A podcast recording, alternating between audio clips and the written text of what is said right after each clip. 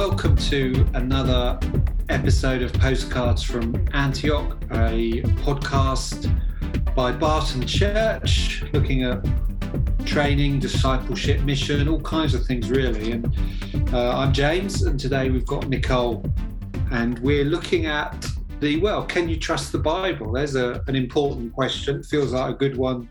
Maybe we, this should be the first ever episode, or it should be. Uh, can you trust the Bible? It kind of follows on, doesn't it, from the session you've you've also recorded on the uh, how the Bible's formed. Is that right? Yeah, that yeah. that is right. And I've tried not to uh, repeat myself. There is a few, a, yeah, a few places where I do overlap, um, but hopefully these two should complement each other um, quite nicely. Yeah. Good, excellent. So you could do a double bill if you're listening. You listen to that one and then this one. Is that the order they should listen to them in? That one. Yeah, first? I guess so. Yeah. yeah. I mean, you could you could go crazy and, and do this one first. I don't think it matters too much. you much. Could listen but, to them at the same time. Have one in oh, one yeah. one in the other See how that. yeah, that's that's the optimum way of listening that's, to it. Definitely. as much information as possible in a short space yourself. Of time. so we, I think we're going to focus primarily on the Gospels, the reliability of, of the Gospels. Can you trust the Gospels? That's that kind of makes sense because obviously Jesus is important, and being able to um, trust what the Bible teaches about Jesus is is key to our faith. Yeah, yeah, we have but, huge problems, don't we? If if we start, yeah, finding huge errors in in the Gospels. That's right. It's a problem. Yeah. So we'll we'll start with that and, and see how we go. See if we touch on other other aspects of the Bible. But I guess uh, some of the things you talk about in terms of particularly the Gospels, some of the principles will apply to other sections of the Bible. Yeah, definitely. And we're actually going to start. In fact, that's probably quite a good place to start. We're going to start just by thinking about like what we look for when we're talking about how trustworthy a source is, what that means, and then those those criteria, those kind of things that we're going to be talking about, can be applied to every single part of the Bible. Um, but there are 66 books, there are 66 different historical documents, and we do not have time to go through um, each and every one of them. Um, so, yeah, let's use that as a jumping off point. So, let's perhaps talk about some of the, the language we use um, starting like yeah really basic. We use kind of language like reliability accuracy validity when we're talking about trustworthiness of sources. And i guess uh, james just gonna start off by putting you on the spot. How would you define that kind of those kind of ideas? What sort of things are we we looking for when we talk about trustworthiness of sources? Um, well i guess can can we believe the things that are, are written in them? Like if it mm-hmm. says this, that happened or that happened, mm. did those things actually happen? Did that person actually say the things they mm. it's written down that they said? Um, have have those words been distorted or changed over time? Mm, mm-hmm. Uh, maybe those kind of things. Yeah, yeah, definitely. Um, so we're we're kind of yeah. There's a whole list of things that we need to kind of consider. But yeah, can we can we trust it? Did these things actually happen?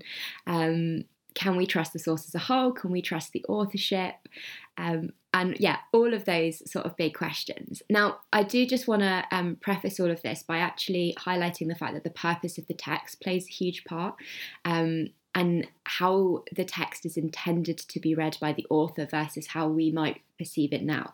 Um, I just want to take a really stupid example, but imagine that we thought Revelation was um, historical fact, like that's what they were intended to write, and so we we look at Revelation, we look at the things that are happening where there are locusts coming out of a pit and dragons and um, some of the slightly more crazy things we think, oh, that was written as historical fact. And we think, well, we can easily prove that that didn't happen and therefore we discard it. Um, and that is obviously not the right way to approach Revelation. You understand that it's it's it's poetry, it's perhaps prophetic. There's a lot of allegory, different meanings, and so we the trustworthiness of it, um, the reliability of it, it has a slightly different um, emphasis on um, I guess whether it was written actually by the, the author that it's claiming to be written by, um, how it was perceived, those kind of questions. We don't just assume that every single book in the Bible is written as historical fact, as we, um, yeah, as we understand historical fact now. Does that kind of make make sense? Yeah, that makes sense. And I suppose um, that some of the questions are bigger than other questions. I guess we'll, we'll get into this, mm, but yeah. for example, if someone says, one of the authors says, you know, Jesus said this on a Tuesday, and someone else says, Jesus said this on a Wednesday, that's not so much a big issue in terms of validity and reliability as you know the question of whether whether Jesus actually said the thing in the first place. Is that is yeah. that fair? Yeah, that's that's completely fair. Um, and I I use the example of Revelation because it's quite a stupid one. Um, like it's really obvious to us. Like some things we know is is poetry or yeah allegory. Um, but what is interesting is that the way that we view historical um, documents is very different to how ancient times saw writing historical documents. Um, and that's when it becomes a little bit more subtle because what we're going to um, explore slightly is that although the Gospels are historical documents, they're also intended to give um, a theological argument. And so, therefore, they are structured not just as this happened, then this happened, then this happened, like the authors have constructed them um, to present theological arguments. So, it is, it's kind of the same, but a bit different. And we need to be aware of that when we we look at their trustworthiness. Um, just as a, a, side question, I just wanted to kind of chat about the different genres we do find in the Bible. Just so if you are going off and doing your own research, um, yeah, into the trustworthiness, just so that you have some kind of idea. So, James, what kind of um, what are the different genres that we have? Well, so the the Bible has um, it does have historical yeah. books Mm-hmm. The book's uh, recording history. Mm-hmm. It has uh, letters yeah. in in the New Testament. It has uh, poetry, as you've already mm-hmm. mentioned, and uh, prophetic books, which might fall under poetry, I guess. It has uh, wisdom literature. Uh, it has anything else. I, I think that's that's mostly most of the genres. Yeah, that's definitely it. Um, some scholars actually uh, put apocalyptic as a different style of literature to poetry, although there is poetry in it. Um, and the other thing that kind of links back in is that actually um, often the Gospels are categorized as their own genre because they are historical theological. Um, whereas things like 2 Chronicles, 1 Samuel, 2 Samuel, Kings are often seen as more um, more historical. Although, to be honest, even those have like a theological um, yeah, underlying. That's an awful sentence, but a, a, a theological underlyingness. There's the, the, writer, the the writer, the compiler of the is trying to say something as well as just this is what happened. They're trying to. Yeah. That was much better explained. Thank you, James. Yeah. Uh, great. Okay, so let's just think a little bit more about the um, the Gospels themselves. So we you've kind of given a few examples of things we might look at, um, and what I'm going to do is I'm going to separate it into external and internal evidence about what makes uh, a source trustworthy or reliable. So James, if I say external evidence to you, any ideas what sort of questions we might be looking at there? So I guess that's things outside the text itself. So maybe other archaeology, other historians, um, things we know about the world at that time. Uh, yeah, any anyone who sort of chorus, um, whatever the word is, backs up the what's written, but isn't part of that writing themselves. Yep, yep. So that's definitely um, a part of it. External is also the physical um, the physical source. So you're looking at um, manuscript studies, which is called codicology, um, dating of paper, um, study of handwriting, which is paleography, not to be confused with paleontology, which is the study of dinosaurs, um, which, yeah, has caused confusion in the past. Um, but you're looking at like, is it an original? Is it a copy? Um, does the document have characteristics that affect its readability? Are there smears, tears, missing words? Is the handwriting hard to read? Um, and honestly, like, so I did, um, oh, I did a year's worth of manuscript studies and paleography as part of my uh, my masters, and oh my gosh, it's so hard. Like, I have so much respect for people who study handwriting, and I was looking at texts where it was like our alphabet. Like it was the English alphabet, and I still couldn't read it. Like it's so difficult. So people who can like read these ancient documents, understand the handwriting, and be like, "Oh yeah, I can date it due to that handwriting." I have a lot of a lot of props for. Um, just as an aside. Quite, yeah, well, it's not quite like it is in the movies where Indiana Jones or Lara Croft or someone finds a an ancient document and can read it straight away. Yeah. And it's it's so tedious. Like you sit there and you're like, is that an F? Is that an S? And it, you, you sit there for hours looking at one letter and it's I mean, you do get better. Like I was obviously a complete novice, but um, yeah. Um, so anyway, moving on. So then we've got the internal evidence, which is is fairly self-explanatory, isn't it? It's like um, names, dates, places. Uh, does it make sense in the context of the time? Can we trust that the authors who they say they are? And and if they are, like if the author is correct, then like were they close to the event? Were they an eyewitness? Like how did they write it? Um, are there any other sources that back it up? I mean, there's like so so many questions questions. Um, so we're not going to be able to go through every single one, but we're going to hopefully touch on all of those elements. So let's jump into the Gospels. And I'm going to start with the external evidence. I'm going to start with a little bit of codicology, a little bit of manuscript studies. Um, so, James, do you think we have an original copy of the Gospels? Um, by original, do you mean like the written by the original author? Yeah. Luke, sort of Luke's written mm-hmm. handwritten by his Luke. handwriting. Well, mm-hmm. Yeah, I'd probably say no. I'd say we mm-hmm. don't have original copies of of any of the Gospels. Yeah, you would be absolutely correct. Correct? That's not a thing. Correct. oh, you can tell I didn't get much sleep last night. My English Language is, is hard. Uh, it's really difficult. um, yeah, so we don't have an original copy of, I think, any of the New Testament writings. Um, and I just want to say this is not unusual. Like, this is so standard. Um, is yeah, I don't know that we have any original documents of like pretty much anything in the ancient world. Um, but what we do have is like a huge number of copies. Um, and here are a few fun numbers for you. So we have more than 5,800 Greek manuscripts, although they're in fragments of the Gospels. We have um, over 10,000 Latin manuscripts and 9,300 manuscripts in other ancient languages. So we have so many copies. Um, and so I guess my question is, James, do you think having lots and lots of copies is an advantage or a disadvantage? What do you think? Um, or is it a bit of both? For um, determining the yeah. validity, I, hmm. I, feel like it would be an advantage, but I wonder if that's a trick question. when you ask a question like that, I'm always tempted, you know, in my nature to go, oh, it's a bit of both. That seems like the safest thing to say. Um, I can I can think of why it would be an advantage, but mm-hmm. but maybe I'll say a bit of both because mm. I feel like that's probably technically the right answer. yeah, that I mean you're right. It's a bit of both. I did set you up there. Um, why do you think it would be an advantage? I think if you've got lots of, of copies of something, you can compare. You've got lots of uh, material to compare with each other and spot, see where they um, maybe there are differences or not. And if you've got lots of copies and a lot of them are, are similar, you could probably make an, an assumption that there's they're they're reliable.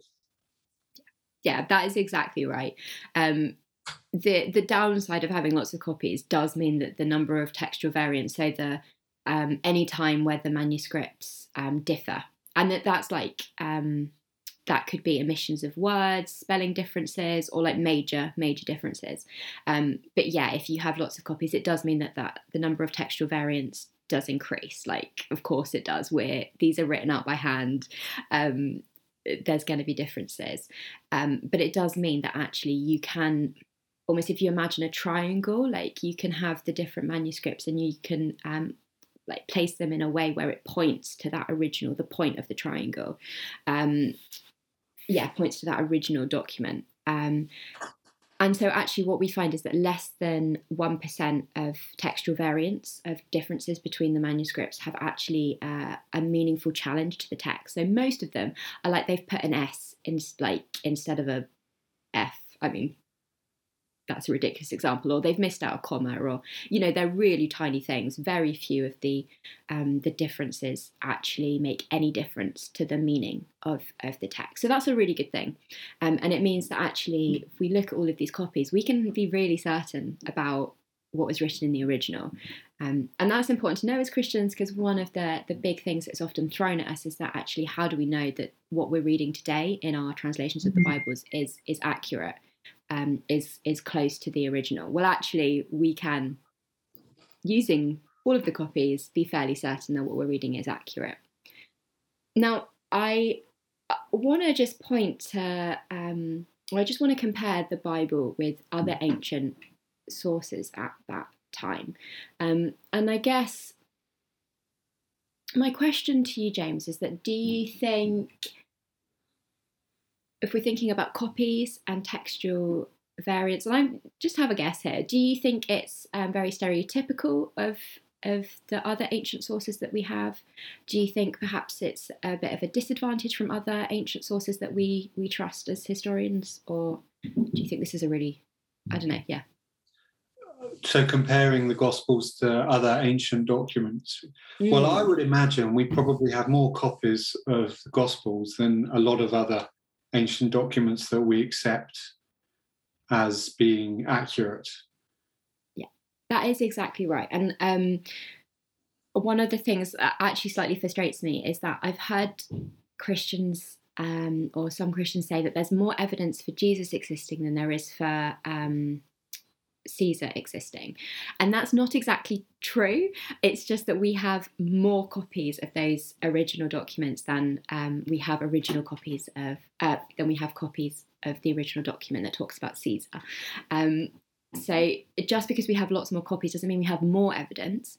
Um, but what is crazy is that we do have so many more copies than than other um, than other big ancient sources. So just to give you an example, there's a first century document called the Jewish War um, by Josephus, who I did mention in the last um, the last podcast. He's a really important writer.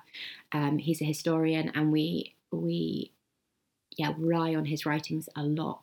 And he um, his work survives only in nine manuscripts, which dates to the fifth century um, BCE. No, that's definitely not That right. The fifth century CE, Yeah. um, so AD 500, uh, which is four centuries after they've written. Um, our copies date to like just a couple of a couple of hundred years. Like this, this is our our copies are so much closer to the original than um, Of the copies we have. Yeah, yeah, um, and the same. We've got like um, uh, Tacitus's Annals of Imperial Rome are again really really important. They're one of the chief sources of information in the Roman um, world. But we only have two manuscripts, two copies, which date from the Middle Ages. That's like 1500 years after when they were written. Um, and and I, you know, there's loads of examples of this where the copies we have are so much later than the originals, and we have only a couple of manuscripts to be able to to compare and try and find the original text.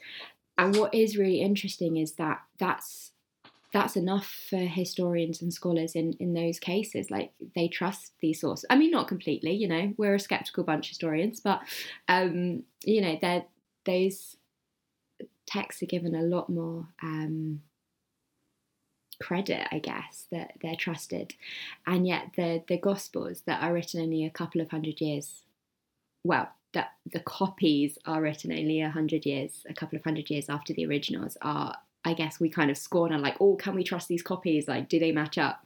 Um, actually, if we're using the same criteria that we use for other historical documents, then um, yeah, we can trust the copies. We can trust that we know what the original um, manuscript says. Does that make sense? It does get a little bit complicated, but No, yeah. that, that makes sense to me. Okay, excellent. Um, so I just want to highlight one really important manuscript, which is the John Ryland fragment. And this is um, generally held to be the oldest surviving fragment from a manuscript of the New Testament. Uh, James, I'm assuming I'm assuming you've heard of the John Ryland fragment. Maybe you haven't.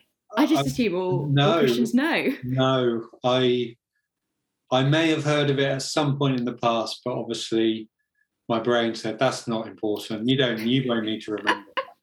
no one's ever going to ask you about the John Ryan manuscript. So let's. So no, um, I think is the honest answer.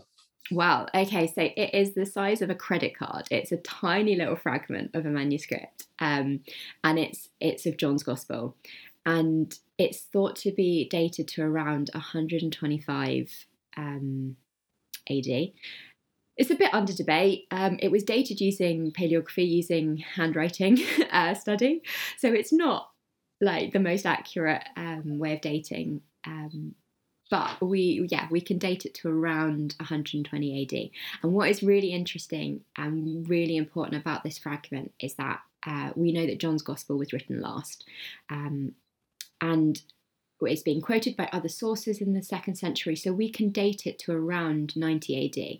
So the and the, we can also use that fragment to to kind of corroborate to to confirm that dating of 90 AD. So this this fragment is really really important. It's the it's the oldest one we've got, and um, yeah helps us put John um, as being written, the original being written in, in 90 AD, which is only 60 years after the events.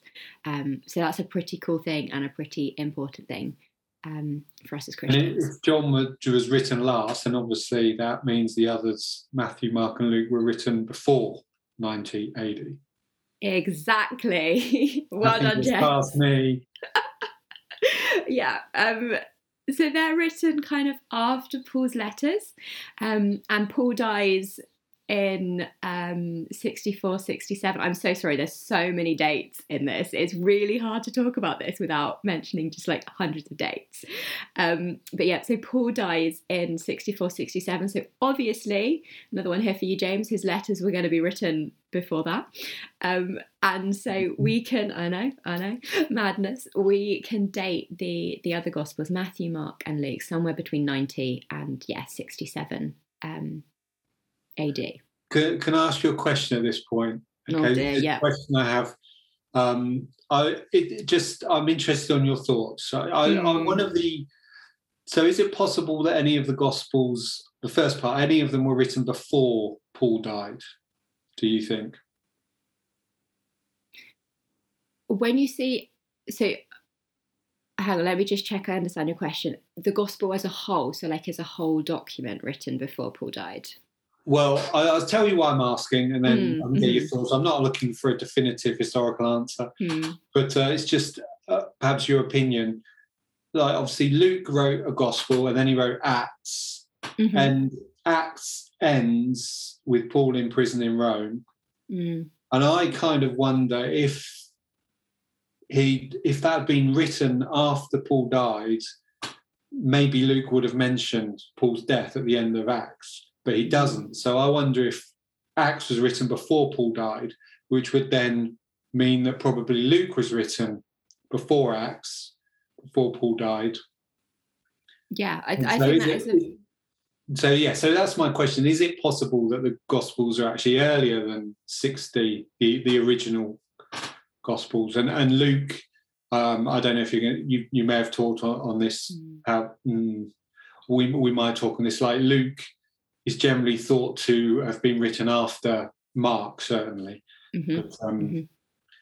Uh, yeah. So anyway, I'm just interested in your opinion. Really, do you think it's possible that any of the Gospels could have been written before 65 AD? Yeah, to be honest, I I do think it is possible. Um, I yeah, that makes sense, and and yeah, especially because Paul's death is not mentioned in Acts. Um, my understanding is that parts of the work was written, but perhaps it wasn't compiled as like a a finished thing. That's why I was kind of asking about whether you mean the document as a whole. Um, I'm yeah, I'm not 100% sure on that, but that is kind of my understanding. Um, I do think it is possible. Yeah, definitely. Um, and what is interesting, and we said this in the in the last podcast, is that actually the Gospels and the Paul's letters are written first, and therefore um, or not therefore, but they are assumed to be trustworthy. Like from them, pretty much from the moment they're written, we have evidence that the church um, accepted what was being written. And actually, eyewitnesses were still alive at that point. I mean, whether they were written before 60 or um, if, you know, in the 70s, so. Um, like, yeah, the eyewitnesses were still alive and um, yeah, and so we can, I guess, trust that they trusted them. Um, I guess the thing is, is that some of if if Paul died in 64, 67, actually, um, yeah, I did say that they're probably written, um, yeah, that the Gospels were written between 67 and um, what did I say, 90. 90. But I, but actually, I guess the the point is is that some of those letters would have been obviously written quite a few years before his death, um, and so I think probably what you've got is around the time that Paul dies, this big. Um,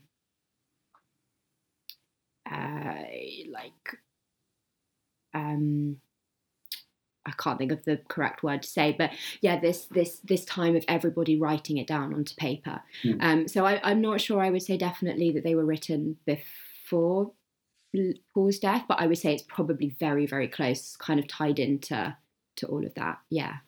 Um, mm. Thank you for that. That's right. because I, I, think there are. I mean, there are, are, plenty of.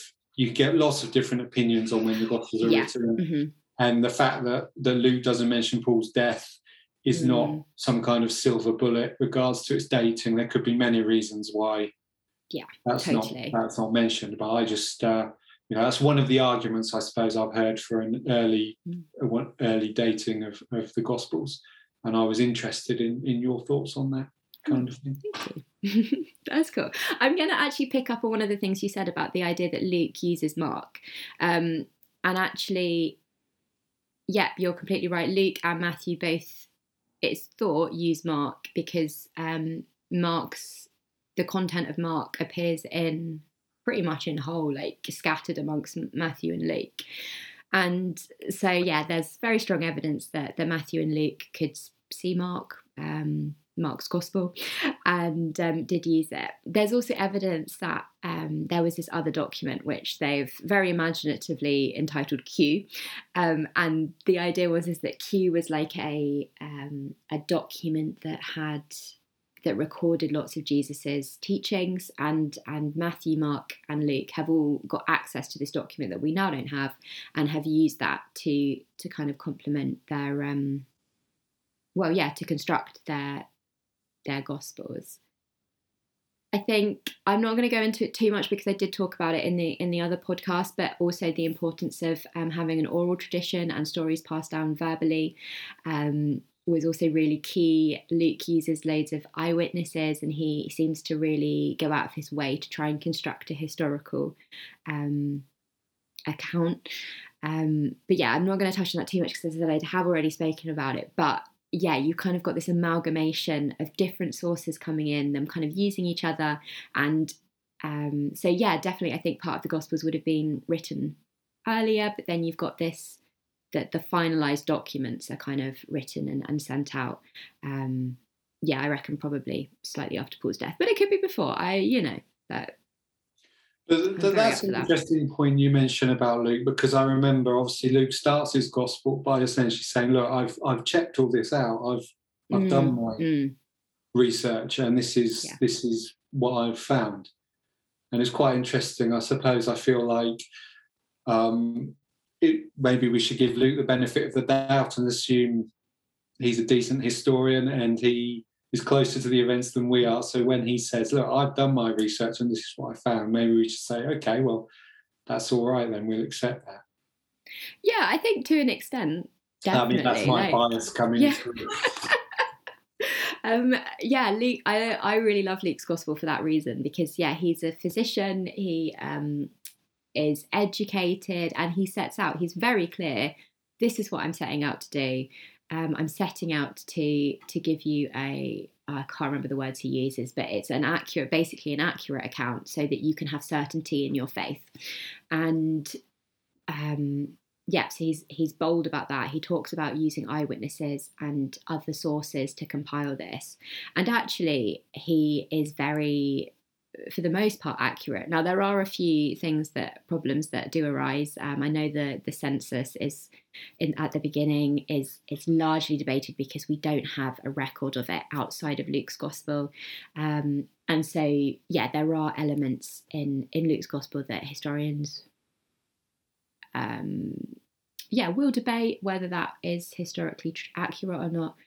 Um, but for the most part, it, it is very, very accurate. And in fact, actually, we can see that he's clearly writing the his gospel to show the context of the Roman, like within the context of the Roman world, um, including you know different governors and um, political figures that can be backed up with history. So actually, for the most part, um, it seems incredibly trustworthy, um, which does then lead um, yeah, give, I guess, credit, give credence to his claims about the census uh, because he's so accurate about everything else we might not have the evidence for it but that doesn't mean it doesn't didn't happen. Like this that could be the you know luke's gospel could be the evidence for that mm. census. So yeah it's um he's a really interesting one. I i really love luke's gospel. Yeah that that is tricky. That is, mm. is because you would expect there to be a record of something like a, a census but yeah. Yeah it is it is a really it is a really tough one and it is very largely debated um yeah i've i've done a little bit of research into it but like not enough to feel like i have a definite answer to it but i know i guess i'm reassured by the fact that there are enough biblical scholars who think it could have happened. Um, it's that kind of like, oh, they're they're clever, so and they say that, so I'm just going to trust that there is evidence. Um, that it could have happened or that it doesn't completely discredit Luke's mm. gospel, which is a bit of a wishy-washy answer. I know if you're somebody who's like, I need, I need to know every single area, but people spend their lives studying like the historical accuracy. Um, so yeah. Yeah. And there's always going to be questions, aren't there? Because we're dealing with some, you know, 2000 year old mm. events. Yeah, uh, there yeah, was completely. no internet apparently. I, I just found out. Yeah, you're, you're quite right. So, you know, there's no record. Mind you, if if in the future people try and assess what was going on historically through what was posted on the internet in 2020 oh 2021 oh who yeah. knows what historians will make of of our time yeah. And I, I do just have like images of like history classes in like a thousand years and they're like pulling up different memes from the internet and being like so what what is the political significance of this meme? And it's you know. Um yeah.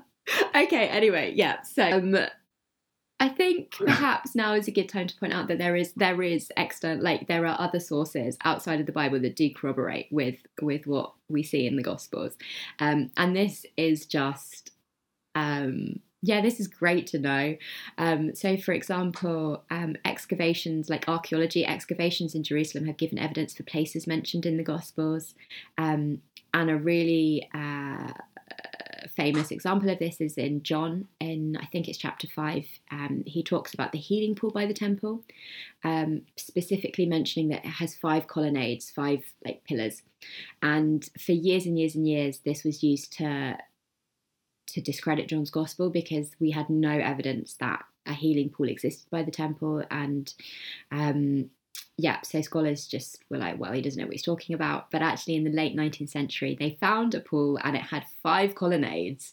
Um, and the this is even more um, important because the temple, as I'm sure you will know, James, was destroyed in 70 AD, and so it's really unlikely that anyone but an inhabitant, like someone who lives in Jerusalem, would have would have known about the temple and known specifically about the five colonnades. I honestly, scholars love love those five colonnades, um, but it, it just gives credit to to the the author, and that I mean, obviously, doesn't prove that John.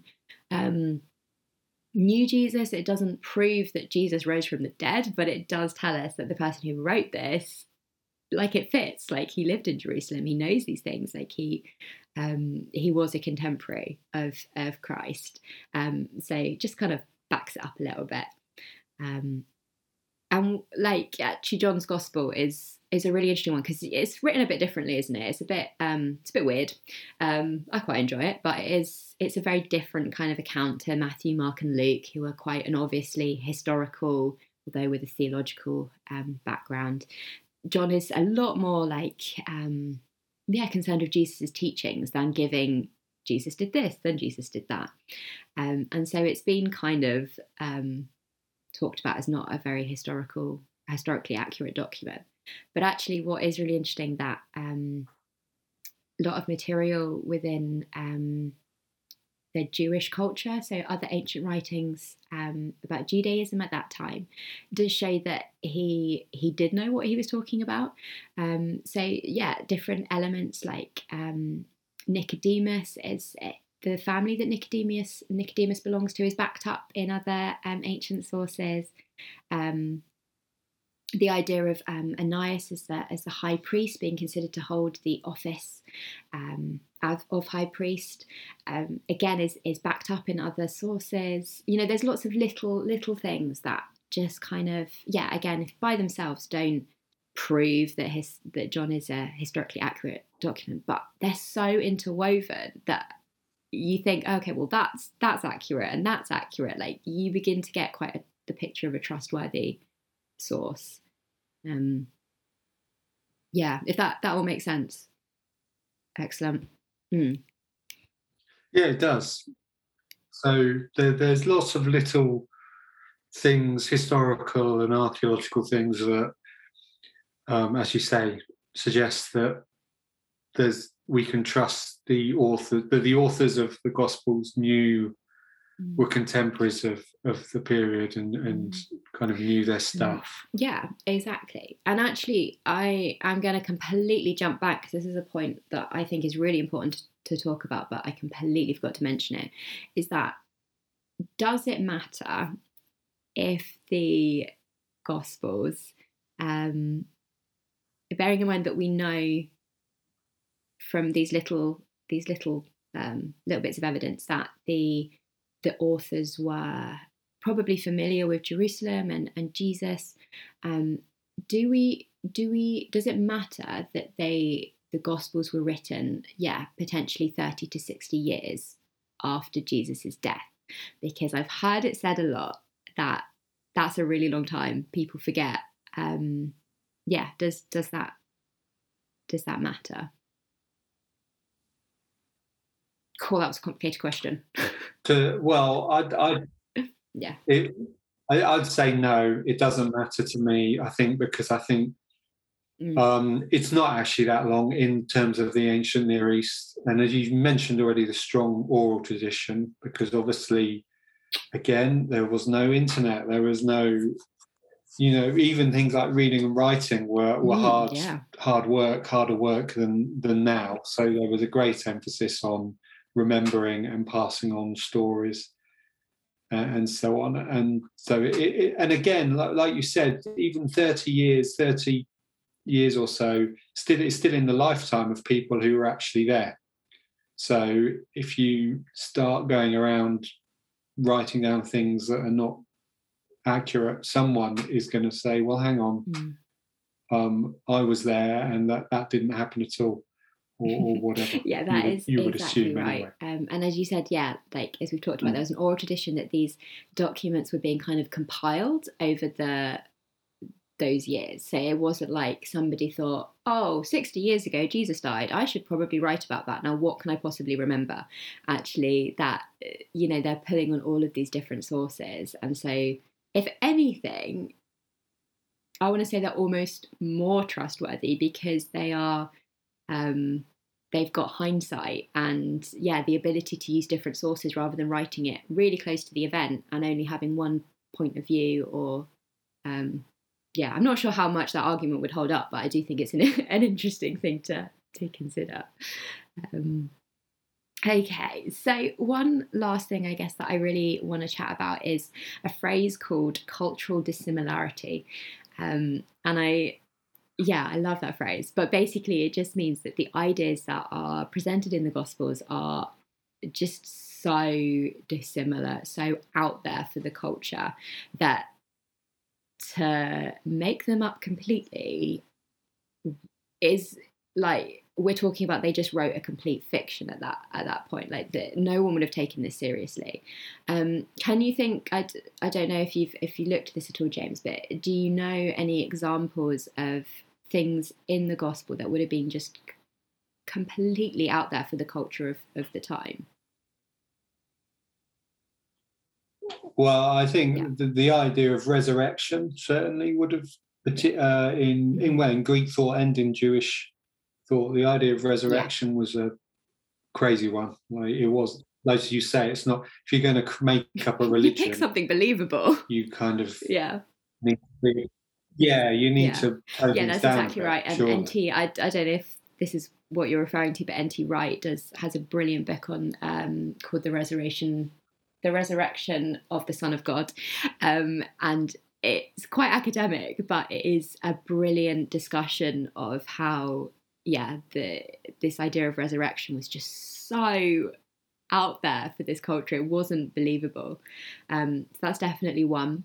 Um, another one is is Jesus being portrayed as the Messiah, and the the Jewish expectations of the Messiah was very different. They were expecting a warrior king, um, and he really wasn't supposed to die. Um, that was not something that was thought about in in Jewish traditions at all. Um, and crucifixion was the most shameful way of of being killed. Like it was, it was, um, it was horrible. It was torture, but it was shameful. It was um, what was done to to criminals, to dirty, unclean people, and so there was a huge amount of humiliation and shame that actually. Um, it's a bit mad that the disciples chose to publicize it that their Messiah, their King, not only had been killed, but he'd been like killed in the most shameful, horrific way. And so that is again another one of those things where you think if you're going to make something up, like make it vaguely believable. Like, I mean, it's just not. and I also I mm. just thought as well. I don't know if you're going to mention this, but I also have heard that the Gospels. Uh, there's oh, a yeah. lot. There are a lot of women in the Gospels, mm. and a lot of women giving sort of, uh, and Luke obviously, as you said, Luke spoke to people, and when you look at the resurrection, the the the the, the people, the first people to witness it were, were women, and that again, that was not something. If you wanted to be taken seriously, you didn't have your your witnesses be women. Yeah, that's exactly in, right. In I wasn't um, going to mention it, but yeah, that's another brilliant point. Um, yeah, they did not trust the women. Um, it's yeah, very countercultural. Mm. And I think, I guess the last thing that is, it's kind of obvious because it's mentioned in the Gospels themselves, but is the fact that Jesus claimed to be God. Like, and we, we know that's countercultural because in the gospels it's you know it's the reason that they they kill like the jewish leaders want to kill him in the end is because he's claiming to be the son of god and that is so um, blasphemous in in that jewish tradition and so the fact that these jewish these yeah these Jewish men and women started to believe that that Jesus was God, um, something changed. You know that this is this is again unprecedented um, to use that horrible horrible word that we've heard so much of in the last year um, but it is it's unprecedented something is very dramatic has changed their mind to believe these these things that are highly blasphemous and we know that um, jesus was considered divine from like pretty much after his his resurrection, like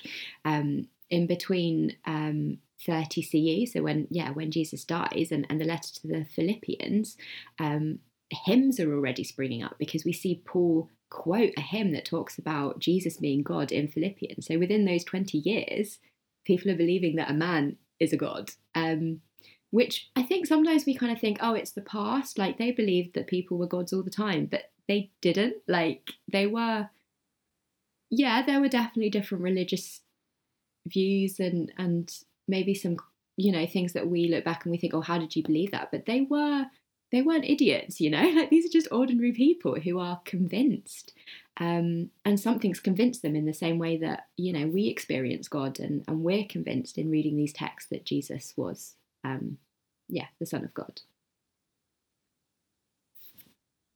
It it was reasonably common, I think, I gather for like emperors, Roman emperors, and so on to claim elements of divinity. But what my understanding is that the average person in the street knew it was didn't really believe that it was just a you know it's just what emperors did and, Yeah, that that would kind be of things my like understanding of it as well. I don't I don't think um yeah, I don't think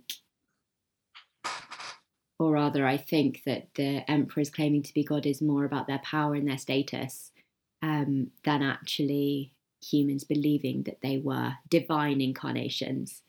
Um, yeah, in the same way, actually, that a lot of like the Greek mythology um, that we we hear about today wasn't even necessarily believed back then. Like, yeah, you did offer your sacrifices to different um, gods' powers, but you didn't you didn't necessarily believe the the stories to be historically historical fact. Um, I've been uh, yeah reading through Stephen Fry's Stephen Fry. It's not a person. Stephen Fry's um, like retellings of the the different mythologies, and they're absolutely brilliant. So do yeah, do have a, a listen. Um, although obviously he comes at it from a quite a faith. You know, he's quite um, anti faith, but um, yeah, he makes a really interesting point that they they probably didn't they enjoyed the stories, but it wasn't like they believed them um, in the same way. I guess that in a yeah completely different way we're seeing people here believe that a man is is god. Um, so it does seem quite countercultural. Yeah. Um i mean we can we can talk more and more and more about the the gospels. Um i've kind of given us uh a bit of an overview. As there's just so much to talk about like there's so much to to look into. I was just wondering james whether it's worth just mentioning a little bit about the old testament. Um Um, yeah, if you've got maybe in a, a minute or two, if you could just touch on the Old Testament, because obviously we talked about the importance of the Gospels, but there's a lot more going on in in the Bible than the Gospels and the, the Old Testament or the Jewish scriptures. were obviously that was the Bible for the early church. They didn't have the New Testament or as we have it. So um, and those were the, the scriptures that that shaped Jesus as well. So maybe yeah, it'd be good to to spend to mention uh, something similar about Yeah, I think, those Old Testament um, books. I do agree, and I would definitely advise people to go away and, and read more about them. Um, I would also just point again to what we spoke about in the last um, the podcast, or my last podcast anyway, um, about the idea that the the Old Testament, the Hebrew Bible, wasn't again necessarily compiled by one person writing down um, like each each book. That actually the books in the in the Hebrew Bible were often compiled, added to, um, constructed from uh, earlier documents. Um, so again, that's something that's really really important to remember. Um, but I do just want to point out that actually, again, we've got archaeological evidence um, because hopefully, obviously, you might realize that there's going to be less written stuff um, existing about the Hebrew Bible. Um, obviously, the further back in time we go, the less, um, yeah, literary evidence we have, and the more we have to rely on archaeology. Um, and there's yeah a whole list of things. If you look into it a little bit, you start to find that there's um, loads of things in archaeology that back it up. So, for example, Genesis puts the cradle of civilization in the correct place um, in that Mesopotamia area. That's that's backed up by archaeology. That is what um, yeah archaeologist scholars believe. That they they think there's evidence for um, civilization starting there. Um, you see Abraham's covenants being really similar to other um, covenants of those times. And this is in the, the Middle Bronze Age. Um, whole works have been done on looking at um, those bits of evidence that we have of of uh, treaties and covenants between kings and vassals, um, and that's similar to Abraham's covenant, but also similar to the covenant that God makes with Israel. Um, a really cool one that I think is very interesting is that archaeology discovers that um, Sodom was destroyed by a cosmic airburst, um, which is kind of pretty much what Genesis says. Really, really cool. Um, so, yes, yeah, so there's a whole bit of, of archaeology. And then, of course, you can't talk about the Hebrew Bible without mentioning the Dead Sea Scrolls, um, which were, yeah, a hugely important finding back in 1946. Um, yeah, a couple of shepherds found them in a cave in jars, and it is literally, um, yeah, a collection of, of scrolls. they um, yeah, they're they're from I think the second century BC, and basically, um, they their discovery demonstrates that the the accuracy of the Hebrew Bible that was transmitted. So, um, before we found the Dead Sea Scrolls, the the earliest texts we had um, dated. Sorry, the oldest. So, like the the oldest text we had dated to the tenth century um, CE. So that's like a long time after they were they were written, they were produced. So there's this huge gap where we think, oh my gosh, that's like yeah, hundreds and hundreds and hundreds of years. We don't have any copies. Like, can we? If you think back to what we talked about at the beginning, can we trust that? Um, yeah, that what we've got here is is actually what was originally written, and the the these manuscripts. Remember, they were dated to the second century BCE, so like like um, BC before Christ. So that's like yeah, um, yeah, so much time, so much closer. Yeah, and they what what was in those the, Yeah, the Dead Sea exactly. Scrolls Mhm. matched what we had been using. Yeah, that is exactly the right. 10th So century. It's very reasonable now to believe that the the current Old Testament texts that we we read today are reliable copies of of what was originally being used. Um, and that is a very yeah that's a great thing to know that it hasn't been changed that that transmission has been yeah intact Mm. That's that's amazing. People Yeah. people copying these documents for hundreds of years by hand Mm. because it was yeah, important. It is absolutely amazing, and. I, I do think it really points, as um, we spoke about again. Sorry, I keep referencing this last podcast. So James, I don't even think you've heard. I think you're probably like, "What is she on about?" Um, but again, I just Good think it points to the way that Yeah. God has used humans and like uh, used human agency to to preserve His word. Like, um, I just think it's such an amazing uh, privilege that he's partnered with humans to to do it in this way. And I, I think, yeah, the the um, dedicated uh, followers of of Christ, of of um, yeah, the dedicated uh, Jewish scholars who've who've copied these documents to preserve God's word over the years is is absolutely amazing.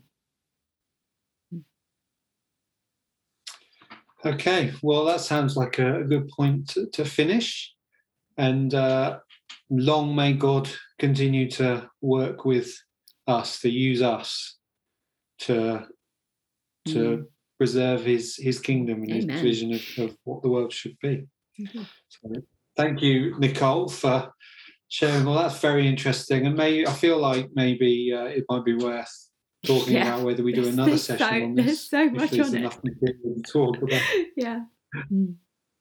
But, but that's for the future. So Mhm. thank thank you anyway for that, Nicole. Thanks for listening, um, you guys out there, and uh, hope you'll stick with us for Mm.